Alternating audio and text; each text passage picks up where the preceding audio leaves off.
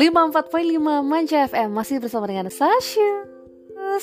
Hai guys, gimana kabar kalian? Ya Allah kangen banget, udah lama gak cicat bareng Ya karena mohon maaf Ertong yang lagi naik daun ini kebetulan beberapa waktu belakangan lagi sok sibuk Sok sibuk gitu. Jadi gak sempet untuk ngepodcast bareng kalian. Pasti kalian udah kangen banget ya aku tahu. Alhamdulillah doa kalian terkabul. Sekarang aku kembali lagi di tengah-tengah kalian. Yeay. Guys, banyak banget yang pengen aku ceritain ke kalian. Yang kayak udah aduh kapan ini bisa ngepodcast lagi? gitu.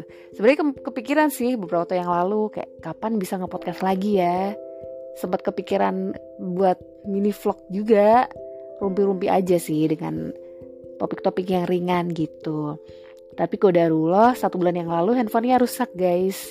Dan aku lupa aku taruh pakai email yang mana nih podcast aku gitu. Dan tadi pas kayak udah membuncah banget nih keinginan untuk ngepodcast gitu. Ya udahlah kita download aplikasinya dulu dan random aja karena masuknya pakai Google. Eh ternyata nyangkut dong pakai akun yang biasa aku pakai dan aku lupa itu karena di handphone yang mati gitu. Seperti biasa, aku masih nggak ngerti kita akan ngomongin tentang apa. Tapi yang jelas seperti biasa juga kayaknya aku pengen ngomongin lagi tentang jodoh. Jadi kalian jangan bosen-bosen ngedengerin topik yang aku ulang-ulang terus guys. Karena memang topik jodoh ini nggak ada habisnya dibahas sama kaum jomblo. Jomblo visabilillah. Jadi gini guys. Ceritanya adalah kebetulan ayah aku belakangan ini memang kesehatannya sedang agak menurun. Dan di saat di sela-sela kesehatan beliau yang menurun itu secara sekonyong-konyong ibuku nelpon ngabarin kalau Abah tiba-tiba menanyakan apakah aku sudah ada calon pasangan atau belum. Bisa dibayangkan kita yang ngerasa kayak aku sudah dua tahun lebih tinggal di luar negeri, di mana kayak aku tuh berpikir kayak orang-orang bakal udah lupa nih, gak bakal nanyain lagi nih tentang kapan aku akan menikah dan lain sebagainya gitu. Setelah dalam waktu kurang lebih satu tahun ini bener-bener adem ayem gak ada orang yang nanyain gak ada keluarga satupun yang kayak nyenggol gitu loh kayak lu udah punya calon belum? Atau udah pada pandangan udah taruh sama siapa? dan lain sebagainya gitu. Itu tuh satu bulan tuh eh, satu tahun ini tuh kayak bener-bener adem gitu loh guys. Kayak gak ada yang nanya gitu. Sampai tiba-tiba nggak ada angin nggak ada hujan tiba-tiba jeleger halilintar menyambar guys. Dan momen itu berhasil membuat aku tersentak. Kayak aku jadi oke. Okay, jadi ternyata kediaman kediaman dari ayahku selama ini tuh menyimpan menyimpan apa ya? Menyimpan keresahan gitu loh. Anakku kapan nikah ya? Gitu. Dan aku pun merasa seperti dibangunkan setelah tidur panjangku gitu. Kayak oh iya ya kok iya ternyata ya? Gitu. Dan wajar sih kalau aku bilang karena namanya orang tua pasti pengen ngelihat anaknya menikah itu adalah hal yang sangat wajar dan lumrah. Jangankan orang tua, aku sebagai seorang kakak terhadap adik-adikku pun kayak aku tuh selalu mendorong mereka untuk kalau bisa nikah muda nikah muda aja gitu. Soal rezeki nggak perlu khawatir karena Allah yang akan menjamin semua itu. Namun untuk diriku sendiri, sejujurnya masih ada pergulakan batin. Kalau dibilang nggak laku pun sebenarnya juga nggak nggak nggak gitu banget gitu kalau memang aku mau mungkin ada yang mau gitu ya. Cuman permasalahannya ini ada beberapa faktor. Dari segi agama sudah jelas yang akan membersamai kita hanyalah orang yang sudah Allah tetapkan di Lauhil Mahfuz di mana sudah digariskan sebelum kita dilahirkan. Itu sepakat no debat. Namun ada pertimbangan-pertimbangan lain secara mental, secara finansial yang aku merasa kayak aku ini masih mempertanyakan validitas apakah aku ini sudah tergolong layak atau belum gitu. Sometimes kayak aku tuh merasa aku sudah siap. Tapi kadang-kadang kayak ketika tiba-tiba aku teringat kayak tanggung jawab sebagai seorang kakak masih cukup banyak. Kemudian berita-berita tentang parenting yang membuat aku kemudian mempertanyakan kemampuanku apakah aku sudah siap menjadi orang tua atau belum dan kisah-kisah rumah tangga yang penuh dengan prahara yang kita bisa lihat di TikTok dan di Instagram kembali buat aku mempertanyakan apakah aku sudah memiliki cukup ilmu untuk dapat berumah tangga atau belum gitu. Pertanyaan-pertanyaan itu tuh selalu muncul di pikiranku. Dan setiap ada yang ngedeketin, aku tuh langsung overthinking duluan gitu loh guys. Kayak lebih kayak, aduh, aku ini jodohku bukan ya gitu. Kayak ada rasa takut patah hati lagi dan lain sebagainya. Semua pertanyaan-pertanyaan dan perasaan-perasaan itu kemudian bercampur aduk dan buat aku semakin kayak ingin menjauh dari segala isu tentang perjodohan tersebut gitu. Dan ini sebenarnya nggak boleh terjadi guys, karena pertama nggak ada orang yang bener-bener ideal, bener-bener perfect untuk dapat membangun rumah tangga. Karena rumah tangga ini sendiri pun merupakan sebuah perjalanan kehidupan di mana dia adalah ibarat sekolah yang lulusnya tuh nanti kalau kita sudah sudah di akhir hayat gitu loh. Sehingga menurutku aku tuh nggak boleh terlalu overthinking dan terjerembab terlalu dalam dalam kekhawatiran bahwa apakah aku sudah layak belum ya untuk menikah.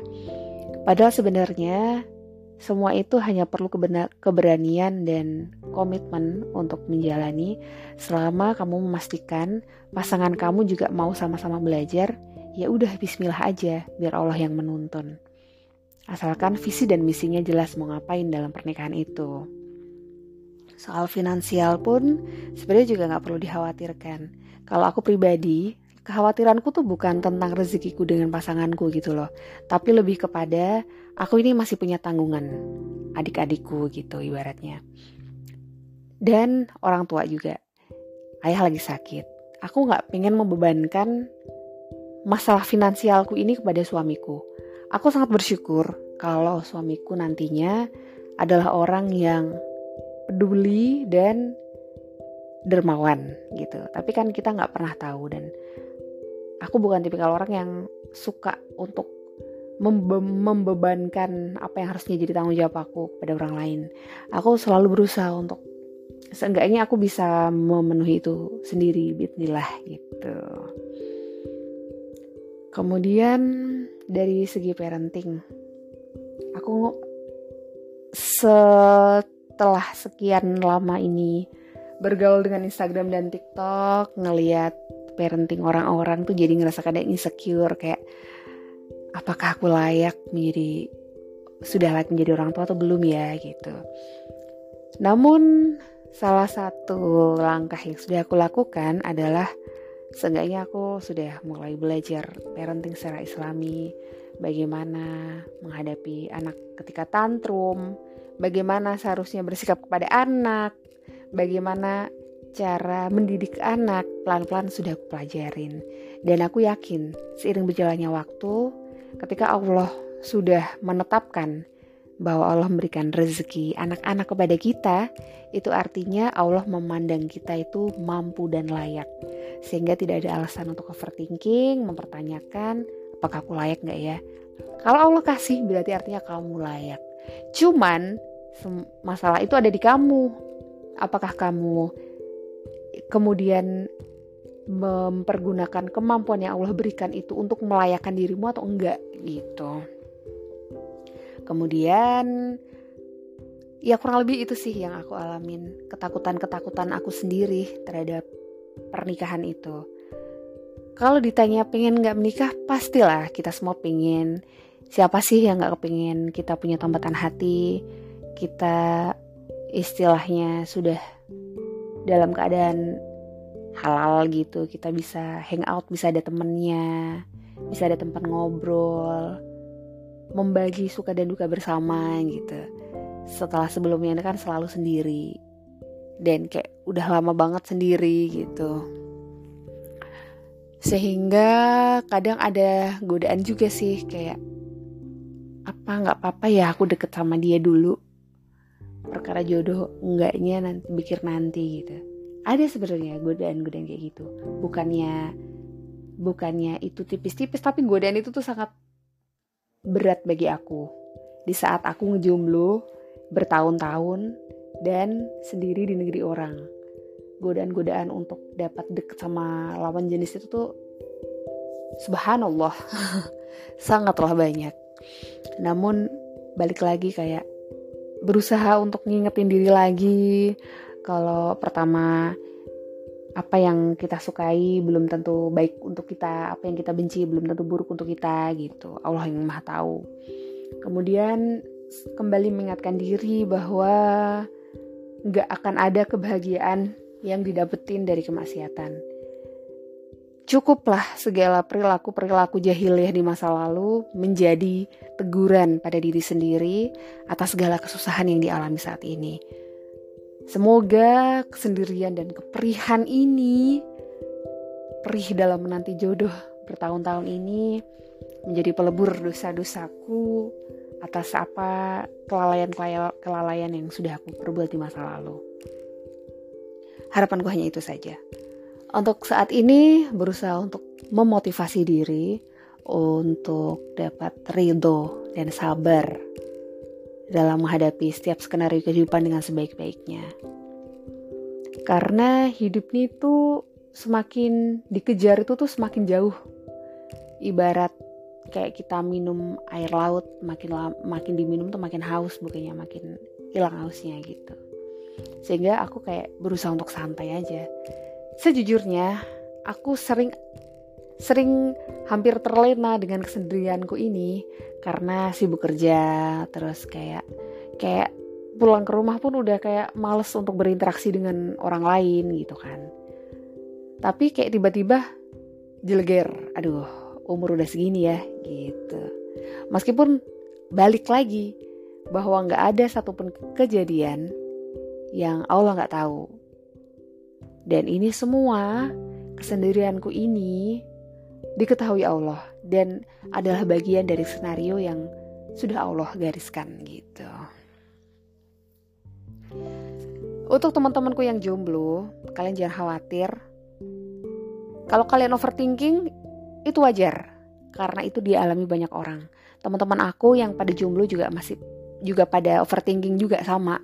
Kayak mempertanyakan kelayakan itu juga kita semua mm, hampir semua tuh merasakan juga bukan cuma aku ataupun kamu gitu. Tapi balik lagi kita ini hanya manusia yang ditugaskan hanya untuk terus membekali diri berikhtiar di jalan yang terbaik. Soal hasil itu adalah ruang yang berbeda dan itu adalah hak Allah sepenuhnya. Allah ingin memberikan jodoh yang seperti apa pun Allah yang lebih tahu mana yang terbaik untuk kita. Tugas kita hanyalah berikhtiar di jalan yang benar semampu kita sesuai dengan level kita. Agak ngeri juga sebenarnya untuk mengatakan ikhtiar di jalan yang benar karena harusnya jalan yang benar itu benang merahnya tuh ada pada Al-Quran dan Sunnah yang diajarkan dalam agama kita. Namun setidaknya berusahalah untuk dapat menjalani itu di level terbaik keimanan kamu. Karena setiap orang kan levelnya beda-beda. Di level kamu, upayakan yang terbaik. Berusaha untuk terus menjaga kemurnian hati. Kalaupun kamu pernah melakukan kesalahan di masa lalu, ya biar letakkanlah itu di masa lalu. Bersungguh-sungguh meminta ampun kepada Allah, Allah pasti akan mengampuni. Jangan jadikan kesalahanmu di masa lalu menjadi momok yang membuat kamu kemudian merasa tidak pantas untuk mendapatkan yang terbaik. Padahal Allah Maha Pengasih lagi Maha Penyayang. Allah berhak dan bebas memberikan apa pun kepada siapa pun yang kehendaki. Terus optimis, terus perbaiki diri, perbaiki niat, dan insya Allah jodoh terbaikmu sedang OTW untuk menuju kamu. Tetap semangat dan sampai jumpa di podcast ke selanjutnya. Assalamualaikum warahmatullahi wabarakatuh.